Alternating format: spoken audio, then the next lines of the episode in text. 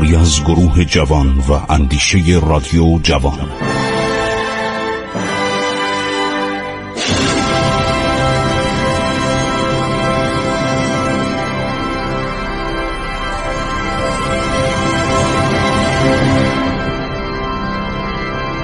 بسم الله الرحمن الرحیم. با سلام و درود به شما شنوندگان عزیز. من خسرو معتزد هستم. به شما عرض سلام می کنم و عرض احترام. دوستان گرامی ادامه می دهیم برنامه عبور از تاریخ رو.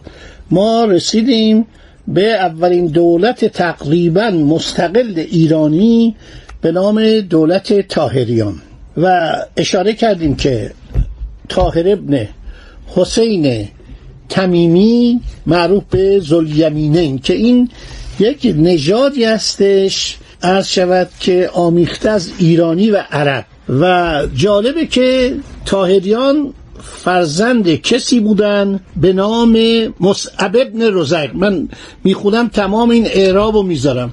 خب حالا این تاهریان فرزند شخصی بودند به نام مصعب ابن رزق. از مردم پوشنگ شهری به نام پوشنگ یا فوشنج. اعراب اینو تعریف می‌کردن کردنش فوشنج. این پوشنگ از نواحی هرات بوده.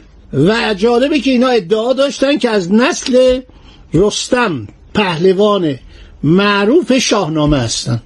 خیلی جالبا یعنی در اون زمان شما اسم مثلا علی ابن عیسی ابن ماهان. ماهان اسم ایرانیه. اینا خب وقتی که اسلام در ایران درخشید یک ازدواج های انجام شد یک اختلاط های فامیلی انجام شد که نژاد عرض شود که ایرانی و عرب شد. و باز هم در اینها کسانی بودن از نژادهای قدیم ایرانی از سالاران و از بودان کمان که در برنامه گذشته گفتیم که در تپورستان اغلب عرض شود که خانواده ها ماندن. تا حدود سال 140 150 که براتون میگم که با آمدن یکی از سادات علوی اسلام آوردن این خانواده ها همچنان باقی بودند. مثل کارنها یا قارنها یا قارنوندیان یا سخراییان یا پادوسپانان. اینا رو من اشاره کردم. حالا بازم صحبت می‌کنم. برای اینکه نمطور ادامه داشتن. جد ایشان روزیق در ولایت یعنی تحت به صلاح ولایت تحت اختیار تحت خودشون نسبت می‌دادن که ما از اشراف عرب از قبیله خزائه بودیم. به همین علت تاهریان رو خزایی هم می نوشتن مصعب در موقع دعوت دعات بنی عباس حکومت پوشنگ رو داشت. زمان ابو مسلم جزو طرفداران ابو مسلم شد. تاهر ابن حسین مؤسس سلسله تاهری به لقب زلیمینین مشهوره تاهر زلیمینین همانطور که اشاره کردیم در برنامه گذشته در جمادی آخر سال 207 در مر مرد. مشهور چنین است که وفات او در شب همان روزی بود که خطبه را از نام معمون برگردان. بعضی نیز گفتند که به دستور معمون مسموم شد. مدت امارت او در خراسان یک سال و نیم بوده است. یک نکته بگم برای که از خستگی به در بیاید ما بر اساس کتاب هایی که در ادوار پس از اسلام نوشتهاند می توانیم یک شناختی داشته باشیم بر جامعه آن زمان. ما در برنامه گذشته عبور از تاریخ جامعه دوران ساسانیان رو براتون گفتیم که مثلا در رأس جامعه شاه بوده بعد اون هفت خانواده بودن ویسپوهران بودن بعد وزرگان بودن. قبل از وزرگانم تا یادم نرفته بگم که موبدان بودن. موبدان و هیربدان. بعد وزرگان یعنی طبقات دولت مدار بودن. بعد ارتشتاران بودن. یعنی جنگیان سرداران نظامیان.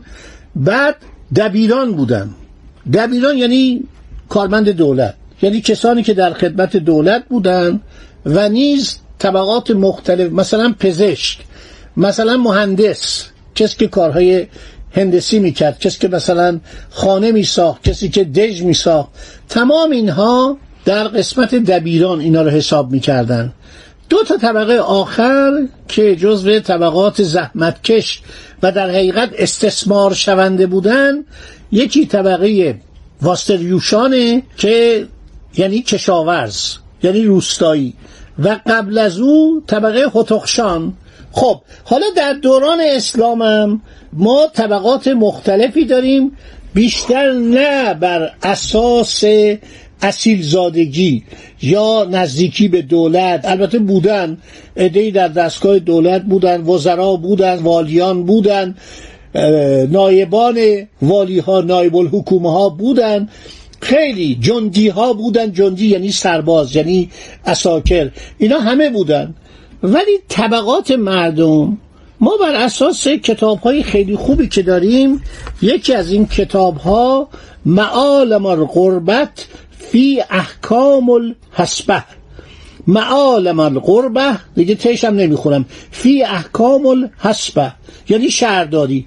آین شهرداری در قرن هفتم که البته ما الان در قرن سوم هستیم ولی این طبقات بودن. نویسنده این کتاب هم شخصی است به نام محمد ابن احمد قرشی ابن اخوه. ابن اخوه با فتح. این آدم عرض شود یک کتاب جالبی نوشته در چند قرن بعد. ولی ما می‌تونیم بر اساس شناختی که داریم حساب کنیم که این در اون زمان ها بعد از اسلام برای اینکه طبقات متوسط بالا اومدن. دیگه اینی که تو مثلا از پهپد باشی یا ارتشبد باشی یا ارتشداران سالار باشی یا گند سالار باشی یا جزو ویسپوران باشی اینا دیگه نبود. البته در هند بودا طبقات همچنین در هندوستان بود تا قرن بیستم. هریجن ها یعنی نجس ها یعنی پاریاها. اینا یه طبقاتی بودن پایین ترین طبقات. در هند بسیار مشکل بود از طبقه به طبقه دیگر بالا رفتن مثل دوران ساسانیان. در دوران اسلام یکی از تحولاتی که ایجاد شد طبقات مختلف شهریه. این ابن اخوه تمام اینها رو برداشته نوشته. این آدم عجب آدم دانشمندی بوده. عرض شود که محمد ابن محمد ابن احمد قرشی این همه رو نوشته اینا رو. خیلی جالبه که شما بدانید در این زمانی که من دارم صحبت می‌کنم طبقات مردم کیا مشاغل چی بوده؟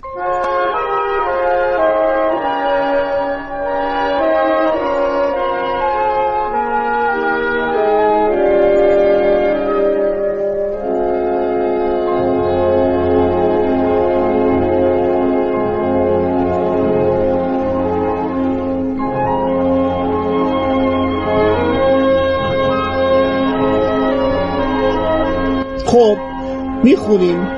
هر شود که آسیابانان چون اینا نان تولید می‌کردن.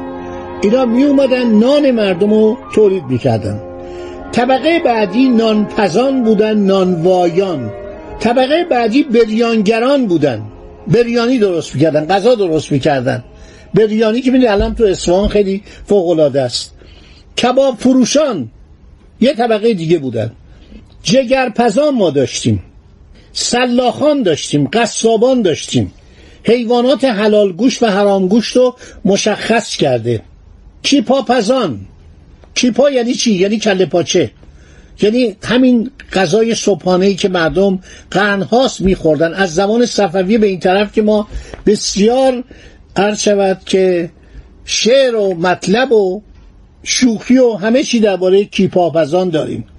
تباخان غذاپزان کباب پزان یه سنفی بوده کباب پزان هریس پزان یعنی حلیم. حلیم میپختن. ماهی پزان زولبیا پزان. این خیلی جالبه. شما فکر کنید در قرن مثلا هفتم هشتم زولبیا درست می‌کردن و دربارهشون آین نامه نوشته شده در بلدی های اون موقع. ما طبقه عطار داشتیم. طبقه شمساز داشتیم.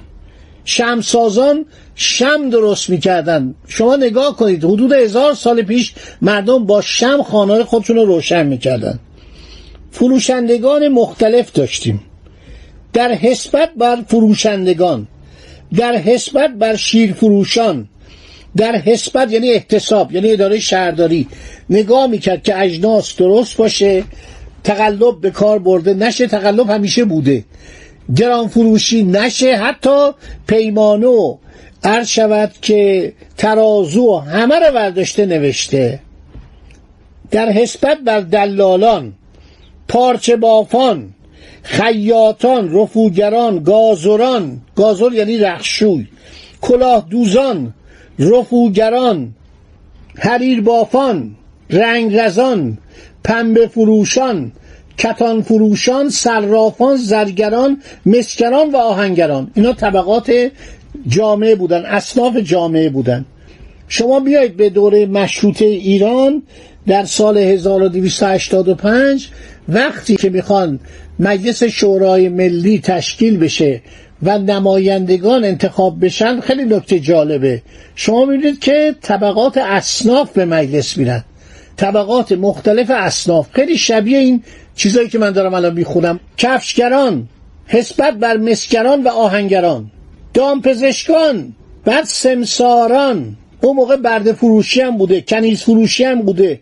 سطور فروشی یعنی اسب و دامم بوده دوابم بوده. دلالان املاک اینا باید جواب پس بدن. در اون زمان گرمابه ها بیان سود و زیان گرمابه.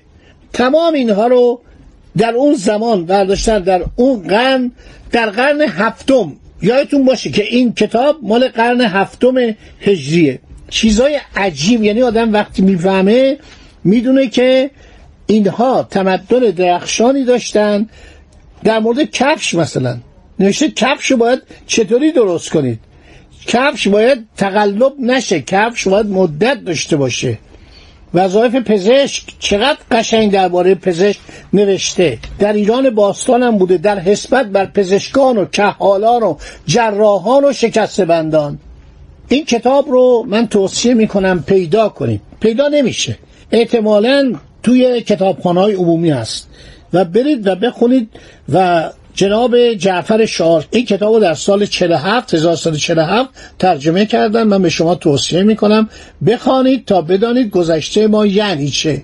بسیاری از این قوانین در قرون جدید در اروپا مطرح شد. اینا نبود. سلاخانه حتی در ایران به این ترتیب اون سلاخانه جدید من فکر کنم 60 70 سال پیش راه افتاد. در اون زمان پیش بینی کردن. دوستان عزیز مطلب رو تا اینجا داشته باشید تا بریم دنبال برنامه های خودمون دنبال تاریخ سیاسی در برنامه آینده که ما سلسله تاهریان رو به پایان برسانیم و برویم سایر قسمت های تاریخ ایران رو براتون بیان کنیم. خدا نگهدار شما روز خوشی داشته باشید. ایران با شکوه. 2800 سال تاریخ.